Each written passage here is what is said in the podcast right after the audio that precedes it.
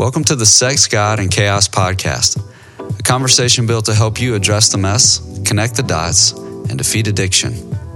Doing your work matters because if nothing changes, then nothing changes. Life is tough, and we're here to help. I'm your host, Ben Derrick, and as always, I'll be joined by Roan Hunter. Let's jump right in.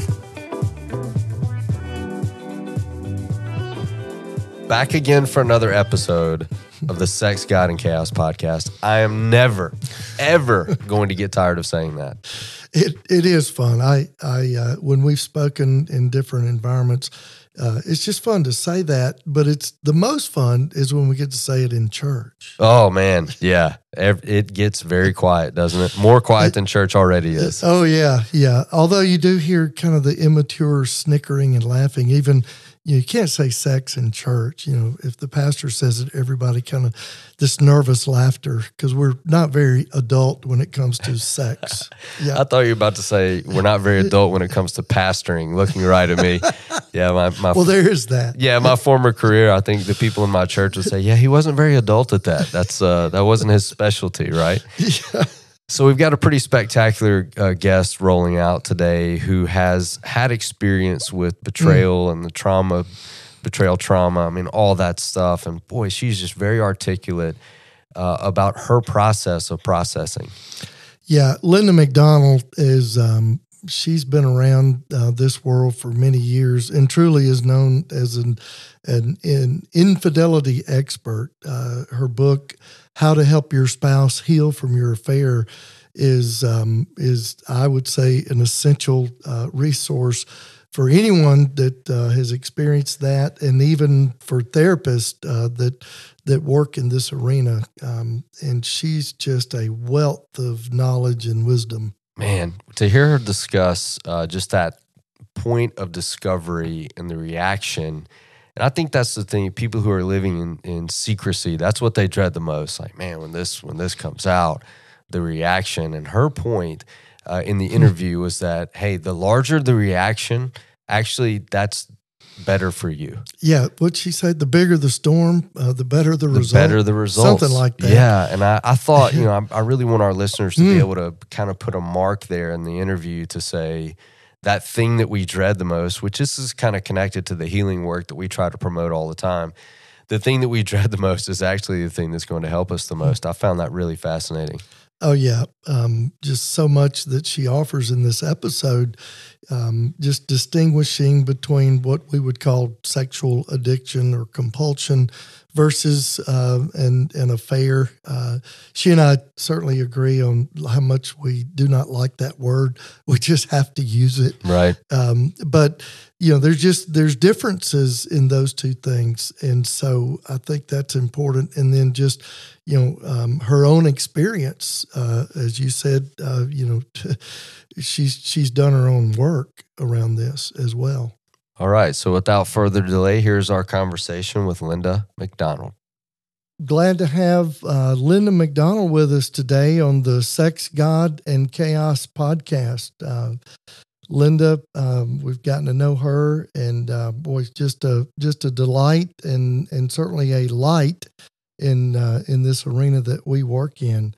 Uh, we came across her book uh, years ago. Um, uh, it's called "How to Help Your Spouse Heal from Your Affair," um, and it's one of those books that um, I always say it, there's there's meat on the bone. Um, it is it is just an um, excellent resource um, when this stuff, uh, when infidelity shows up in the form of an affair. And so, Linda, welcome. Glad you're here.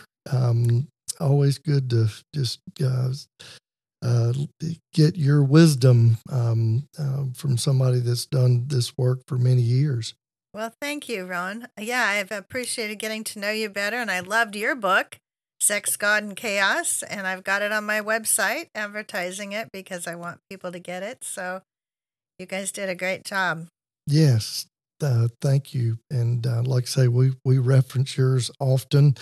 Um, you know, um, in in another uh, podcast that we did together, one of the things that was just uh, fascinating to me was kind of how you got into uh, doing this work, and and I would say that you are you're you're um, one of the infidelity experts in our field. Um, if you don't mind, just tell us how you kind of um, got into doing this work. Sure, sure. Yeah, I um was raised in an alcoholic home, and my parents deeply loved each other, but my dad uh, was addicted, and I always felt like we were competing with the alcohol and it it felt like a type of infidelity and I always wanted my parents to be able to work things out. I was grateful they never divorced, but I was totally embarrassed about my dad's drinking. And uh, later on, I'd been a dental hygienist for a number of years and decided I'd really rather do counseling. I was doing volunteer counseling for my church.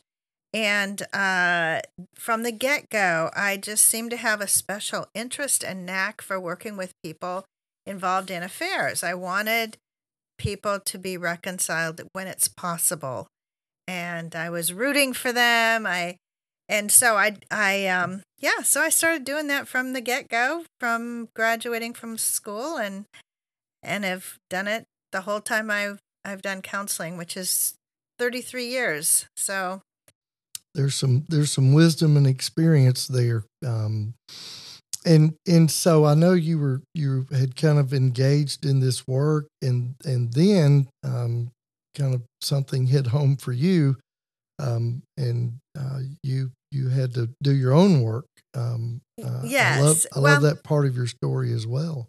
Thank you. Yeah, well, I had um, felt like I was being fairly successful helping couples work it out and um and then about 13 years into my marriage i'd already been an infidelity specialist and my own husband had an affair and i think he assumed because i helped people work it out that he could dabble and it, he knew i would take him back if he was really sorry. The problem was it changed him. And so that has been a heartbreak. So it has added to my empathy for people going through this and a new understanding of the depth of the trauma. And uh, so then I expanded my work into helping individuals who are forced into an unwanted divorce after infidelity. So even though I still had a heart for helping people work it out as a couple, um, even more so because my own experience was so devastating. Mm-hmm. So, yeah. Yeah um, you know, uh, tell that uh, you, you, on the on the other uh, podcast we were on. Um, tell that story of the the lady that came up to you after the conference, and she um, she was talking about her mother who had gone through had, had experienced betrayal. Um, I, I I have I have repeated that uh, to people many times. Oh, um, really? That are oh, that's stuck. Interesting you know those yeah. those partners that are stuck in that place of just angry and um, can't can't move forward. Uh, I just think it's a great great story. Well, thanks. Yeah, I'd I'd been uh, at this point divorced for over a year and had started dabbling in the the dating world and uh, still feeling very disconnected inside. I felt like I was a robot that had had all my wires pulled out. And uh, anyway, but I went on this date to a Mediabistro party. And everyone there was in some aspect of media, whether it was photographers, journalists, radio talent, all kinds of people. And I really didn't fit in, but everybody had to have something on their name tag that said what part of media they were in. So I wrote down author. And I had a journalist because I was working on a book and I had this journalist walk up to me and she says, Oh, what kind of writing do you do? And I said, Well, I'm working on a book for um, betrayed spouses who go through an unwanted divorce. And she goes, Oh, my mother went through that. And I said, Really? I said, How's she doing? And she said, Oh, she's doing terrible. She's an alcoholic. She's got her blinds drawn. She's totally depressed, won't go anywhere. And I said, How long ago did that happen? And I'm thinking, five years, right? She said 20 years ago. And all I saw the whole rest of the night in flashing lights 20 years. I'm going to feel like this for 20 years. And I just was haunted by that. And it motivated me to realize I'm not just going to heal automatically. Time is not going to be enough. I will need to be intentional about my recovery. So I delved into a lot more inner work, a lot more journaling, um, got some counseling, got some prayer therapy, all kinds, everything I could get my hands on because I knew it wasn't going to be automatic. And I think, especially people that have been through the trauma, they really need uh, someone that is a trauma informed therapist. The couple of the therapists I saw were great people, and it was nice to have the emotional support, but they real in depth healing did not happen until I had someone that knew what to do with trauma. So I'm grateful for that. Mm-hmm. But I knew mm-hmm. it wasn't going to be automatic. So, uh, yeah. oh yeah, yeah. We often say, you know, time time doesn't heal, time just reveals. Um, ah, and if that's a if good I, saying. If I don't do the work, then I'm I'm I'm probably not going to get very far. Yeah. Um, I'll just stay stuck. True. And boy, that, that just, I love that story because it's illustrative of, you know, so many partners. Um, and just, you know, for listeners, our listeners, you know, partners the term that we use for the one that's been betrayed. And, and, you know, Linda, when you're working with, you know, just talk a little bit about the differences that you see in working with a male partner versus a female partner when it's been the you know the the wife is betrayed uh, and working with the man uh, as the partner. Yes, um, I would say that the men are a little bit more disturbed about the physical part of the affair, and the women tend to be more uh, engaged in knowing the emotional part. You know, and both are affected by the lies. Trust that is shattered like that is pretty un uh, you know, pretty devastating, but but they seem to each focus on where their greatest injury is. It isn't that men aren't don't care about the emotional aspect. That can be very threatening. Um, statistically, from my understanding, talking to Dr. Shirley Glass, as she said, men tend to be a little less forgiving than women are. And I don't I don't know if that's because women are just more dependent financially, care of the kids. Uh, their value is so much even higher in the relationship than it is like their work, where men, a lot of times, their identities in their work first and their marriage is second. But um, yeah, that's just been a general difference that I've noticed. Um, both of them tend to want to know details uh, about what happened. I would say the men focus on the physical details. I think they're just more territorial, you know, and they're visual. And so the visuals get to them maybe a little bit more. I don't know. Um, mm-hmm. Um, but but both people end up very injured, and uh, it takes a. I've worked with people though on both sides that do recover um, and work on their marriages when they've got a willing, uh, straying partner that does a turnaround. So I'm I'm big believer in second chances when it's possible. Oh yeah, we yeah, yeah I I certainly concur with you in just that whole. There, there's some nuances certainly between the betrayed male partner and the betrayed female partner, and I think it's it's just part of that's the creative design. You know, Eve was created for relationship, and uh, that that's why she showed up. So it's in her DNA, and oftentimes, you know, I think um, a a woman that's been betrayed will get labeled very quickly as a, you know, she's just codependent. She should leave him. Yeah. When the reality of it is, um, you know, because of the created design going back to the beginning, she's just wired for relationship, and she yeah. will stick longer uh, than than the man will because you know us men we're mostly just fancy dirt and so we'll we'll bail pretty quick right uh, but but I'm sure you've seen it. You know, just wives will hang in there, um, yeah. and not that you know. I think it it it they shouldn't when there's you know the continued abuse or acting out. Uh, but they when when when the man is doing his part and he's he's willing and he's repentant and uh, and actually doing his work, you know, she'll she'll hang in there with him. Um, but um, when the roles are reversed, sometimes it's um, it's men will bail pretty quickly. Yeah. Um, and so, talk about the difference, you know, because I, even I are, you know, CSAT therapists, certified sex addiction therapists, and and I think I've told you before, I don't, I don't really like the term uh, sexual addiction. I've got two certifications in that, and and I are one. Uh, I've been in recovery, you know, for my own sexual addiction for 33 years.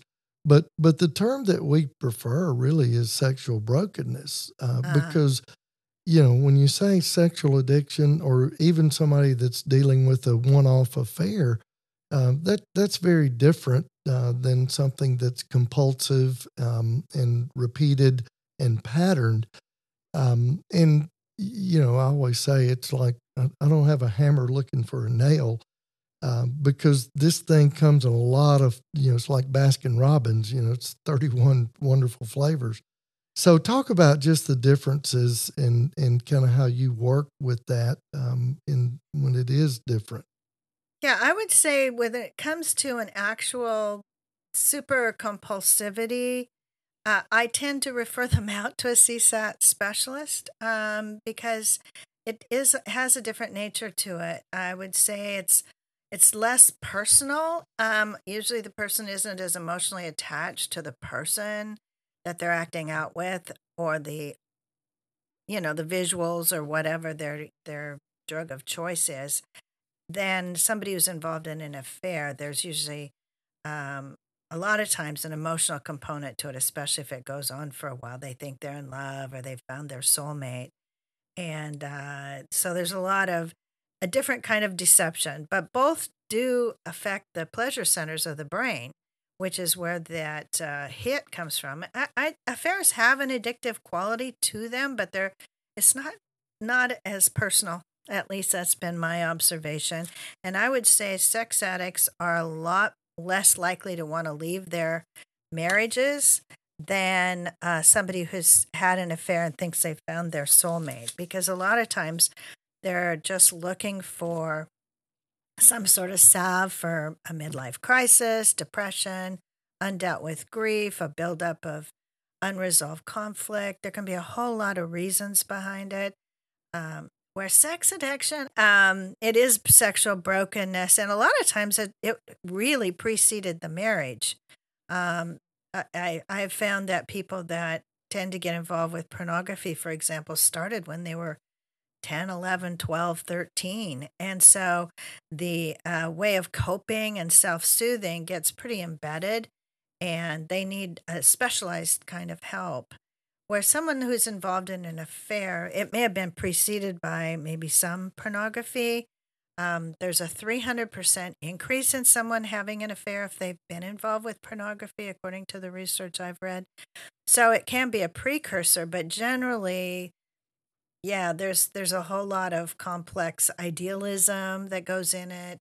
Uh, they and then the rationalizations to justify it seem to be a, a little different. I think there's a lot more shame with a sex addiction or sexual compulsivity because there's, yeah, there's a lot more shame where I'd say somebody involved in an affair tends not to feel shame that it doesn't overwhelm them in the way that I think it does somebody that's got a compulsive issue that they're hiding. Not that there's not hiding with an affair, but the elation with an affair, the idealism, the Shirley Glass calls it the positive mirroring of the self. You look ideal mm. in the eyes of this other person, and you think, "Oh my goodness, you know this is so great. You know, I found my my um, ideal connection, and and really, it's just that initial idealism that comes with falling in love, except that it's increased because secrecy and barriers actually elevate those those pleasure centers of the brain, the chemicals there, to a higher degree than it's even possible in an open, honest dating or marriage relationship. And no long-term marriage can compete with that. The person has to somehow come down from the high, uh, And that's where the spouse finding out about it, their reaction can make a big difference. I know for me, I was so lulled into thinking it was just a crush and the gradual revelation of understanding the depth of it softened my reaction where people that have had like an instant discovery if the spouse that's betrayed shows a lot of self-respect and you know throws the phone down and starts crying and has a fit um, that actually has a better chance of waking the person up out of their their affair fog. Uh, so um, there's a saying that goes the bigger the storm the better the results. And so that initial reaction on the part of the betrayed can actually help, although no no person can control another person's will. Mm. You know, we all have free will. Uh, but anyway, I just throw that in as a mm-hmm. kind of an aside.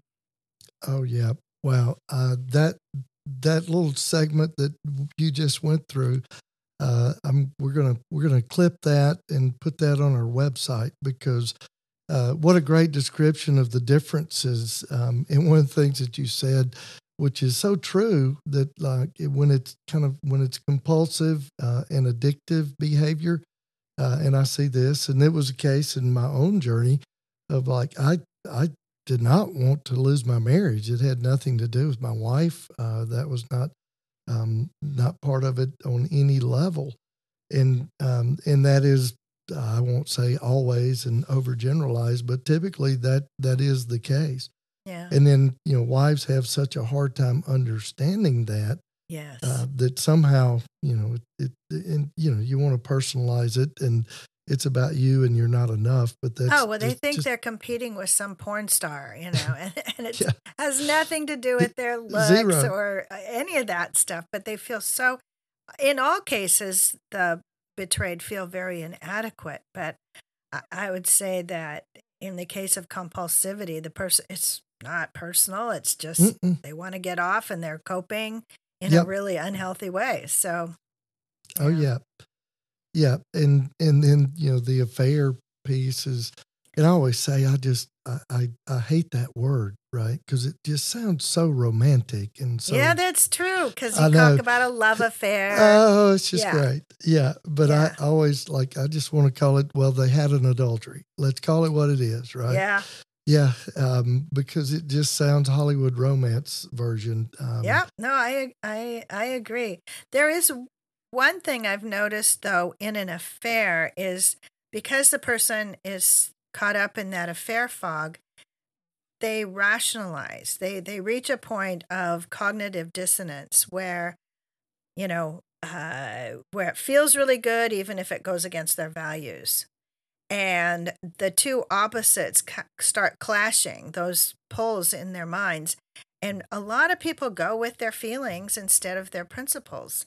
And then when they do that, they have to rationalize and and explain away and so that's when the blaming of the spouse i, I never i'm not sure i ever loved you those kind of things and then the what they call rewriting the marital history comes along and all of a sudden looking back they have all these proofs of the down times in their marriage and they just can accordion them together and forget about all the good times and then pretty soon they're blaming the spouse for their dissatisfaction when uh, really it was just a real relationship. It doesn't mean that there were no problems.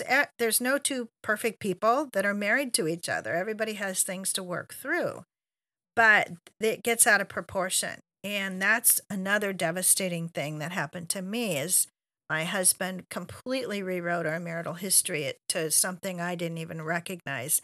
And um, I found that rather devastating because it's like was I married to the same person? How come we were saying I love you to each other every day? You know, it was just it was it's a very mind-bending experience. And it goes into that gaslighting thing that mm-hmm. I know we've talked about where people try to invalidate the other person and their suspicions or their feelings and uh, and that's also very disorienting to the betrayed betrayed spouse.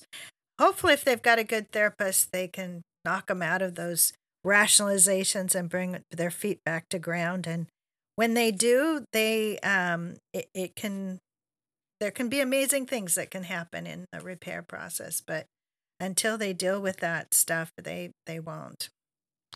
Oh yeah, it's you know that infatuation stage that occurs in any type of affair. Um, it it you you really are chasing a feeling, right? Because Yeah. in long term relationship, it's just that that's not part of it. Um, Right. And so we, you know, get sucked into that and the the feelings and everything that's going on in the brain, and you know those. I don't know. You you may know the statistics on you know uh, affairages, as as I like to call them. Uh, but I think the percentage of those actually uh, making it are pretty darn low. Let's see, 90% of affairs don't end up in a long term marriage. And of the ones that end up in a marriage, 75% of those fail. So if you put those statistics together, the, a, an affair really only has a 3% chance of making it in the long haul, Yeah. um, which is But- pretty dim. yeah, that, yeah, it's not very hopeful. But boy, Yeah. trying to like somebody that's caught up in that, um, it, it boy, they they they'll deny that. They don't want to hear that. Yeah, because they want to justify it. Well, and their their feet don't come down to reality until it's in the open.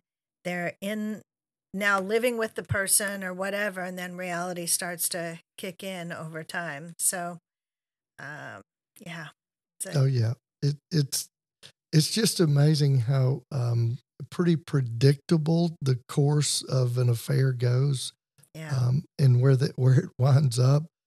But it is amazing how you lay that out for somebody, and they'll just they're going to go do it anyway. yeah, um, yeah, Terminally unique or something, right? Yeah. Smarter than the average bear. yeah, yeah, Yeah. Oh yeah. And so, um, in just in your own work, because just in working with partners, uh, so often, uh, as you talked about the the the, the lady that was uh, stuck for twenty years, um, you know, so often a partner gets stuck in that place of just whether it's anger and depression or depression and anger, uh, or or all of the above in the grief cycle because I mean it's such a grief process because Billy, you've you've a lot has been lost right? Your whole world has been shattered. Uh, everything that you thought was real uh, is not. It, and when this stuff breaks out the person I was married to that I thought I knew I don't even know who who he is or who she is. And and I, like just working with someone um, that's going through that grief cycle uh, what what would you say linda is some of the are the key factors in moving uh, through that? Um, one of them is just understanding the dynamics of affairs and so they don't take it quite so personally, understanding the changes in the brain chemistry that um, and that secrecy and barriers raise that to a level that they can't compete with. Um, so I work with them on that, not taking it so personally.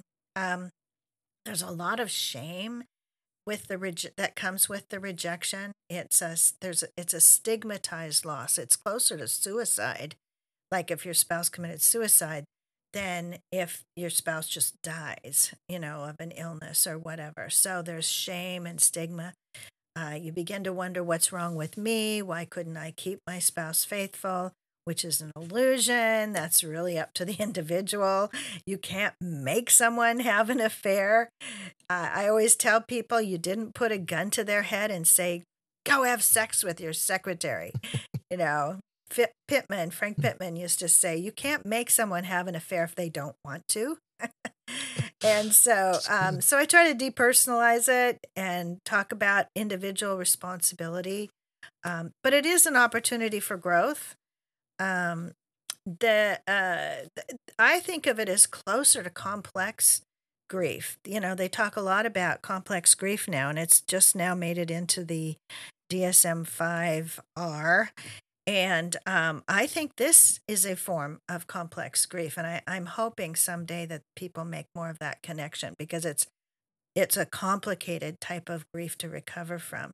So I encourage people to grieve um, very specifically about all their losses um, and to do it with another person that they know cares about them, whether it's a sibling, a therapist, uh, a best friend. There's something about having your experiencing your grief in the presence of another person and also with the Lord, trusting that God understands betrayal like nobody's business. Uh, he knows what it's like to ha- to be betrayed by your friends, your closest friends at your greatest moment of need. He knows what it's like to actually feel abandoned by his father. And um, I I just believe that there's comfort to be found just in knowing that Jesus is the ultimate betrayed person in the universe. Um, and so um, we talk about that and getting comfort from that. Um, overcoming the self esteem issues, um, that takes some work because we do take it personally and we think it's about us. And we, I just try to point out that's just one person's vote. This is one person that chose to go a different direction. That doesn't mean everybody will think that you are unlovable. That was my biggest battle was feeling unlovable. And uh, so I needed to have that sense of lovability rebuilt. And that was through connection with other people. And it was also in my relationship with the Lord. I, I just found scripture to be like diamonds to me in my recovery process. Um, you know, Psalm 34, where it says, The Lord is near to the brokenhearted and saves those that are crushed in spirit. And the word crushed kind of indicates if you look up the original, it's like being crushed to powder, like just decimated. And so the Lord is near to the brokenhearted and he saves those that are crushed in spirit. And I held on to that. Um, and uh, I, I do think that people that have faith in God have an advantage in their recovery process versus people that do not have that. Uh, so I've been grateful to be able to work with a lot of sadly Christians who've been through this experience and know that they have that resource avail- available to them. The other thing, I I know I determined to make my process an honest one. I wasn't going to fake it, so I was pretty mad at God, and uh, because I was sure that this man was the the person God brought into my life, and that this person then suddenly decided this other woman was who was God's gift to him at the time. He didn't end up marrying her, but anyway, I I just really went through a crisis of faith. And and yet just like Peter, you know, when Jesus was saying some hard things and Jesus asked the disciples, "Will you go away too?" and Peter says, "To whom would we go? You alone have the words of life." And I knew that as mad as I was at God for feeling let down, on the other hand, He was my only source of healing, and I knew I had nowhere else to go. So I'm grateful for that mm-hmm. because God has been such a comfort to me in rebuilding my life and my identity and my sense of value as a woman and um, just that it wasn't the end of my story.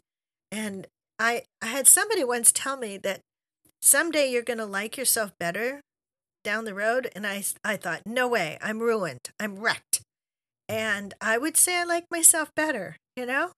I've I've grown. I've grown in my relationship with the Lord in a way that could never have happened without that extreme abandonment and rejection and also i'm just a lot more compassionate you know i i could sympathize with my clients that had been through affairs and uh, and all that but I, I my empathy just grew like leaps and bounds and and we know that from scripture that mm-hmm. that we are able to offer compassion when we've received that compassion from the lord. Wow. Beautiful beautifully shared. Uh, love it. Uh, Eva always says, you know, uh, pre recovery uh, uh, in in our journey, you know, I was I was her cake, right, and like friends were the icing, and and and God was kind of the cherry on top. Well, uh, after recovery and and you know over the years, you know, uh, God is her cake, and and her friends and uh, and support and um, uh, it, it, that that's the icing uh, and family certainly, and then you know I'm just the cherry on top. So That's yeah, great. everything I has think- changed. well, and I think in my case, I actually it was a form of idol worship. I Mm. idolized my former husband in an inappropriate way, and when he fell off his pedestal, I, I was without direction. I just thought my whole life as a therapist that Mm. specialized in infidelity, my being a wife and a mom, I just thought it all was gone, and um and, and and you know i'm i'm happily remarried. I married a really kind and wonderful godly man um but he's he's not on the pedestal. I Mhm. respect him but i just don't revolve my whole identity and life around him to that degree. And uh because god is my number one yeah like you say so you know i i often say you know of course us men you know we've we've got the the porn fantasy and we get exposed to that stuff stuff way too early. And i believe that you know female fantasy is like those stories of snow white cinderella and sleeping beauty right? The the knight on the white horse is going to come kiss you and you know take you away and live happily ever after. And i tell wives often like you know what you really get is like you get a drunk guy riding a donkey backwards. You don't get the knight on the white horse. That, that's that's reality right? Yeah but that's that's a fantasy and that's that idealism um Yeah. and and you know wives will compare husbands to the pastor and always Yes. always tell them i'm like look i know that guy and um yeah he's he's just the wizard of oz you know it's, it's, it's the little man behind the curtain up there uh, don't compare your husband to any other husband deal with what you got you know? Oh, it's so easy to do. And in the movies, you know, oh that yes I don't know if anybody watched that show, This Is Us. Everybody thought that the husband there was just the best husband. And, you know, Oh, it's just easy to do that. And it's not, it's not reality. No. So, Mm-mm. yeah. Um, we always say, you know, uh, you know, M. Scott Peck said, "Good mental health lives in reality is a relentless commitment to living in reality." Uh, but I believe it's a it's it's good mental, emotional, and spiritual health. You know, lives in reality. yes. Um, so, Linda, it has been great. Uh, gosh, just I love just our time together, and um, love your wisdom, your experience, and uh, you're one of those people that's just you know, like I said at the beginning, a, a light in this world. Um, Uh, and and certainly um, just you know the, the your love of the Lord shines through uh, every time we sit together, and love that about you. Um, and so um, tell people like if they want to get in touch with you um, or buy the book, uh, point them in the right direction.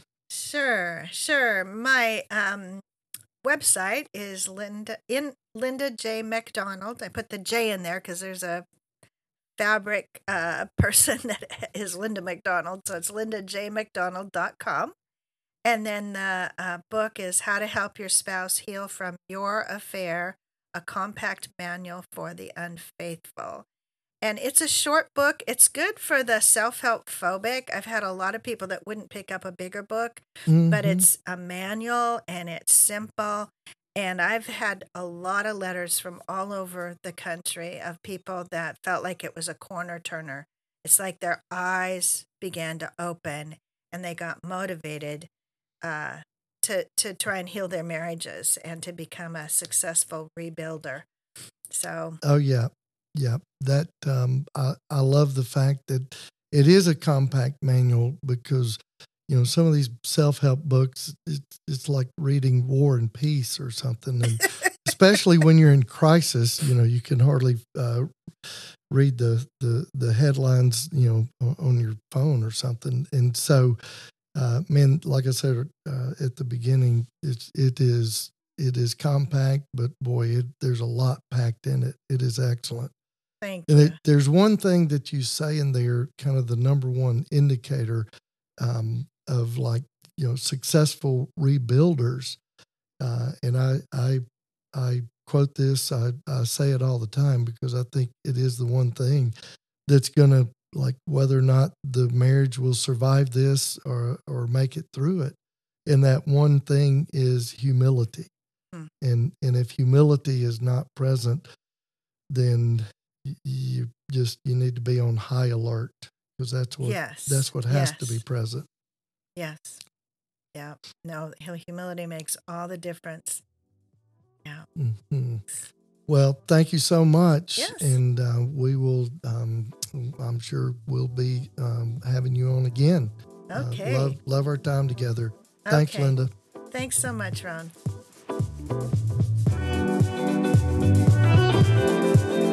To learn more about what you've heard today and to engage with the Sex, God, and Chaos team, visit sexgodchaos.com.